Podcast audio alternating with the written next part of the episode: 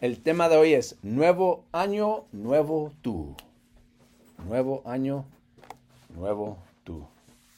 ¿Y cómo van sus resoluciones del año nuevo? ¿Han hecho algunos y cómo les va? muy, muy pronto olvidar, ¿verdad? Y, así pasa muchas veces, ¿verdad? Porque es difícil. Queremos cambiar algo de nosotros, pero es parte de nosotros. Y, muchas veces queremos ah, cambiar lo menos vergonzoso, ¿verdad? Que el peso, el enojo, algo que se ve la gente pero lo más secreto que tal vez eh, con que luchamos, ¿verdad? Como tratamos a nuestra esposa, a nuestros hijos, esta adicción a la pornografía, comprando en exceso, el alcoholismo, algo así, es algo que nunca decimos, ah, yo voy a dejar eso, lo mantenemos en secreto. Pero lo que vamos a ver hoy es el poder de Dios para transformarnos, para cambiarnos. Si queremos cambiarnos por completo, hay que depender de Jesús para cambiarnos y hacernos nuevos. Vamos a leer empezando con versículo 26. Lucas capítulo 8. Lucas capítulo 8, versículo 26. Es una historia que hemos escuchado tal vez muchas veces. Lucas 8, 26. Y la así. Navegaron hasta la región de los Gerasenos, que está al otro lado ah, del lago frente a Galilea. Al desembarcar Jesús, un endemoniado que venía del pueblo le salió al encuentro. Hacía mucho tiempo que este hombre no se vestía, tampoco vivía en una casa, sino en los sepulcros. Primeramente, fíjense lo que está pasando. Ellos vienen y de hecho lo que sabemos de la historia es que cruzaron por el lago y en la noche y con una tormenta, perdón, tremenda, eh, muy eh, espantosa, y Jesús calmó la tormenta. Y luego llegan al otro lado y más bien es muy temprano en la mañana, en la madrugada, cuando apenas está saliendo el sol o todavía tal vez está un poco oscuro y de repente escuchan gritos, ¡ah! un burlote y de repente viene a ellos un hombre sin ropa, gritando con toda su voz, muy fuerte, y llega a los pies de... Me, imagino que a mí, por mi parte, si este hombre viene gritando a mí, yo voy inmediatamente al barco otra vez. Vamos, vamos con la tormenta más bien, ¿verdad? Porque es algo espantoso. Pero fíjense, este hombre está endemoniado, sufriendo. Y en ese entonces no tenía ninguna opción para eso. No es que tienen medicamento, no, tienen doctores que les pueden ayudar. Él no tiene ninguna opción. De hecho, los demás también han, intentado hacer algo con él, encadenarlo, echarlo para afuera y nada funciona. No tiene otra opción. Y de hecho, si nos examinamos a nosotros mismos, hermanos, cuando viene a las cosas con que estamos luchando espiritualmente, tampoco tenemos otra opción. Amén. No, no hay nada más que podemos hacer. Este caso con este hombre, él no puede esconder su problema. Es algo más grande que él. Pero ¿qué es lo que hizo?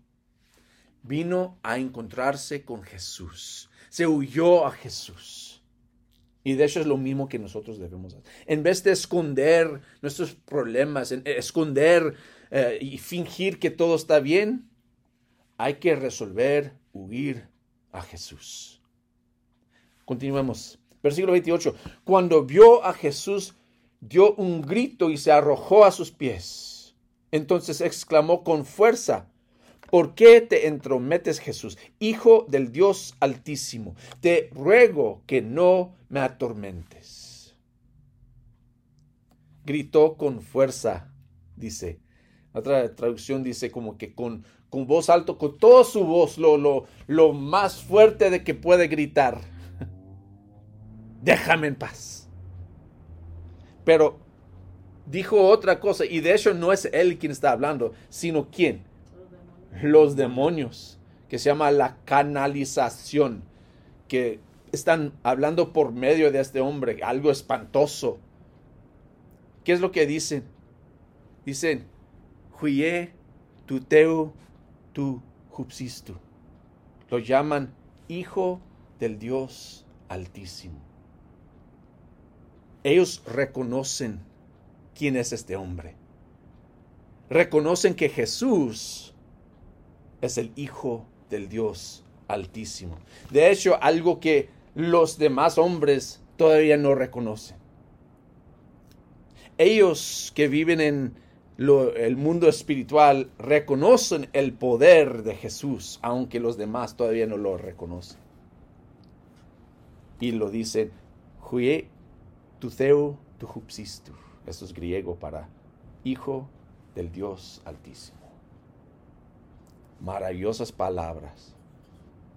Y luego, ¿qué es lo que dicen? Aunque reconocen su poder, reconocen quién es, dicen, no intermetes, y no me atormentes, dice.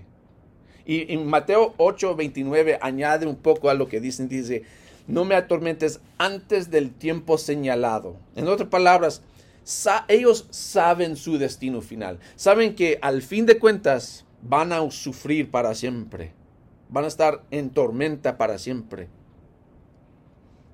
Y eso es importante también, ¿no? entender y saber nuestro destino final. Y esta idea de, la, la, posesión, pues es un sujeto difícil, ¿no? Primeramente porque el malo es aterrador. No queremos hablar mucho de eso. Las películas y todo, pues es, muy aterrador, ¿no? no es algo que queremos ver. La película favorita de Rome es el... menos todavía no le gusta ver ese del exorcismo, ¿no? No le gusta por nada, ¿verdad? Porque es aterrador. Y también hay mucha desinformación. No sabemos exactamente cómo ni nada. Algunos que simplemente dicen que es superstición, es, es algo ilógico. Pero la Biblia es clara que hay un mundo espiritual. Y lo más importante es entender que en Él digo que el que está en nosotros es más poderoso que el que está en el mundo, como dice primero de Juan capítulo 4, versículo 4. Entonces, podemos ah, temer a los demonios, pero ¿para qué? Si tenemos a Jesús en nuestro lado. Amén. Bueno, entonces continuemos. Jesús le había ordenado, ¿verdad? Fíjense la diferencia si, continuamos en versículo 29, dice, es que Jesús le había ordenado al espíritu maligno que saliera del hombre, se había apoderado de él muchas veces y aunque le sujetaban los pies y las manos con cadenas y lo mantenían bajo custodia, rompía las cadenas y el demonio lo arrastraba a lugares solitarios. Otra vez, el hombre no puede hacer nada. Lo pusieron en cadenas, lo, pusieron bajo custodia y no funciona pero Jesús inmediatamente tiene autoridad. Dice, le ordenado, eh, había ordenado al espíritu maligno que saliera del hombre. Si el hombre simplemente viene y dice, hey, sal de él, pues no funciona, pero que él es quién? El Hijo del Altísimo. Tienen que hacer caso. pero aún así, fíjense lo que pasa, versículo 30. ¿Cómo te llamas? le preguntó Jesús. Legión, respondió, ya que habían entrado en él muchos demonios. Y estos le suplicaban a Jesús que no los mandara al abismo. Como había una manada grande de cerdos paciendo en la colina, le rogaron a Jesús que los dejara entrar en ellos. Así que él les dio permiso. Y cuando los demonios salieron del hombre, entraron en los cerdos, y la manada se precipitó al, lago por el despeñadero y se ahogó. Primeramente, es, importante fijarse en lo que está diciendo. Ellos que están encargados de este hombre, están ah, ah, controlando a este hombre, de repente ven a alguien que tiene más autoridad. En vez de controlar a alguien, ahora ellos tienen que ser controlados. Suplican a Jesús. ¿Y qué dice? Él les dio permiso. Es muy diferente que ellos que tienen control y pueden hacer lo que sea, ah, pues vamos por allá, vamos. No, tienen que pedir permiso para hacer lo que tienen que hacer. De Jesús, porque Él tiene la autoridad. Si Él tiene autoridad sobre, sobre poderes que ni nosotros podemos controlar, que, ni podemos imaginar en el, mundo espiritual, hermano. Claro que tiene autoridad para con nosotros. Amén. E, él puede hacer lo que nosotros necesitamos si simplemente vayamos a Él en suplicación. Jesús, ayúdame. me pongo bajo tu autoridad. Confío en tu poder. Luego, ¿qué pasó?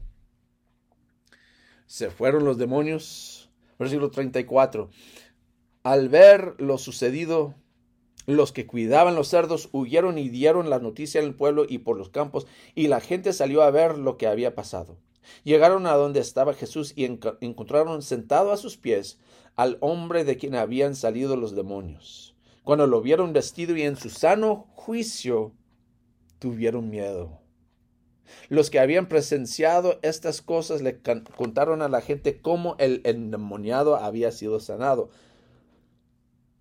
Entonces toda la gente de la región de los Gerasenos le pidió a Jesús que se fuera de allí, porque les había entrado mucho miedo. Así que él subió a la barca para irse. Claro que para ellos es, es un desastre perder tantos cerdos era, hubiera tenido ah, ah, un impacto tremendo a la economía del pueblo.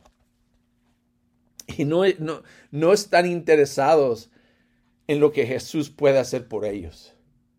Están más interesados en lo que ellos mismos pueden hacer y ahora lo que no pueden hacer por haber perdido a sus cerdos. En otras palabras, se están fijando en lo físico en vez de fijarse en lo espiritual. Entonces no quieren, no quieren nada que ver con Jesús. Y a veces nosotros también estamos más interesados en las, las cosas aquí, las cosas que, que vamos a perder, que en las cosas, que vamos a ganar. Y por eso no vamos con Jesús. Es que si yo me rindo completamente a Jesús, ¿qué voy a perder? Tal vez mi posición en mi familia o en mi trabajo, como las cosas que me gustan hacer los viernes o sábados o quién sabe qué, el, dinero, el, el, control, muchas cosas que tenemos miedo perder y no pensamos en lo que podemos ganar al rendirnos a Jesús. Y es una buena pregunta preguntarnos, ¿vale la pena? ¿Vale la pena mantener las cosas que tenemos y perder a Jesús? Es buena pregunta, ¿no? ¿Qué es más importante? ¿Qué va a valer más eternamente? Este orgullo, este dinero, este, quién sabe que cualquier cosa, cualquier ídolo en nuestras vidas y perder a Jesús. Uno de los versículos más tristes en la Biblia se encuentra aquí. Una declaración más triste al final del versículo 37. Así que él subió a la barca para irse. Jesús no nos va a controlar si no queremos. Amén. Aunque tiene autoridad para controlar, no quiere, no quiere hacerlo así. Él quiere que nos rendimos a Él voluntariamente, de todo corazón. No quiere robots que simplemente hacen lo que Él dice sin entender, sin querer. No. Él quiere personas que lo aman y por eso lo persiguen reconocen el bien que Él ha hecho y por eso quieren estar con Él. Así como este hombre, fíjense lo que pasa en versículo 38. Dice ahora bien, el hombre, perdón, el hombre de quien habían salido los demonios le rogaba que le permitiera acompañarlo. Pero Jesús lo despidió y le dijo, vuelve a tu casa y cuenta todo lo que Dios ha hecho por ti. Así que el hombre se fue y proclamó por todo el pueblo lo mucho que Jesús había hecho por él. Ahora, es interesante que él quiere ir con Jesús, porque primeramente Jesús lo ama. Él sabe que Jesús lo ama. Aunque ha estado en este pueblo por tantos años, pues nadie puede hacer nada con él. Pero este hombre me ha mostrado el amor. Por eso quiero estar con él. Segundamente, Jesús es su redentor. Podemos, podemos hablarlo de una forma muy pues, mundana. Le debe la vida, ¿no? Por redimir uh, su vida, este hombre debe su vida a Jesús. Es otra razón para ir con él. Yo estoy disponible a hacer todo lo que quieras porque me has redimido la vida. Y tal vez también, pues imagínese, sería difícil regresar a su pueblo, la vergüenza, el, falta de entendimiento. Cada vez que la gente veía a este hombre, pues se huían de él o querían encadenarlo. Y ahora al hablar con ellos, pues, ¿qué van a pensar de mí? Muchas razones para ir con Jesús. Pero Jesús le dice no. ¿Por qué? Porque su testimonio es muy poderoso. Es como esos comerciales de, la pérdida de pesos, no, lo han visto, en que tiene una persona con las fotos de antes y después. Y para que sepan, yo soy parte de la foto de antes. en esos comerciales, ¿verdad? Que tienen dos fotos y es, wow, mira tanto, tanto peso que han perdido, ha perdido esa persona. Y se ve, es obvio. Así como ese también, su testimonio es muy drástico de cómo era antes y ahora cómo es diferente. Ese es el punto, hermanos, que, que cuando nosotros nos rendimos a Jesús, Él nos cambia. Tal vez tenemos miedo que el, nuestra familia, ah, pero ¿quién eres tú? Yo, yo te conozco cómo eres y cómo hablas y cómo, y de repente, ah, eres el, santo, santo, aleluya, y lo que, cómo, cómo hablan. Pero nosotros sabemos que no somos nosotros, sino la transformación por medio de Jesucristo. Este hombre, este hombre lo experimentó y nosotros también podemos experimentar esa transformación. Es de hecho increíble. Casi tan increíble que, que la transformación que yo he visto en mi vida, ¿verdad? Que de, de ser un hombre egoísta y orgulloso, listo para mostrar que él es el más fuerte y duro, así era yo. Un hombre que tiene paz, tiene esperanza, confiando en el poder de Dios más que en mi propio poder. Eso es una transformación también increíble. Y de hecho, Jesús me sigue transformando a mí y puede hacer lo mismo contigo. Puede transformarte. Lleva tus demonios al Señor. el demonio de la angustia, el demonio de la deshonestidad, el orgullo, la avaricia, la tristeza. Deja que Él te transforme para que seas un testigo a tu familia, a tu pueblo, de cómo Jesús puede cambiar vida.